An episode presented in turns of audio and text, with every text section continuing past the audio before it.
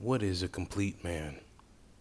A complete man who is 360 degrees has or isn't afraid to approach every type of knowledge intended for development, whether it be ancestral or ancient.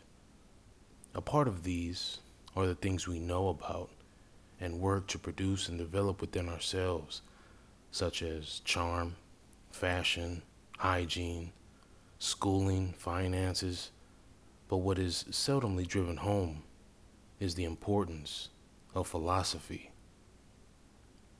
How a man perceives himself, the world, and himself in the world is of the utmost value, for it will ensure not only his successes and failures, his health and means of death, but also his impact on society. The mind is all, and the universe is mental. As the body runs similarly to a machine, so does the mind run like a CPU in a computer.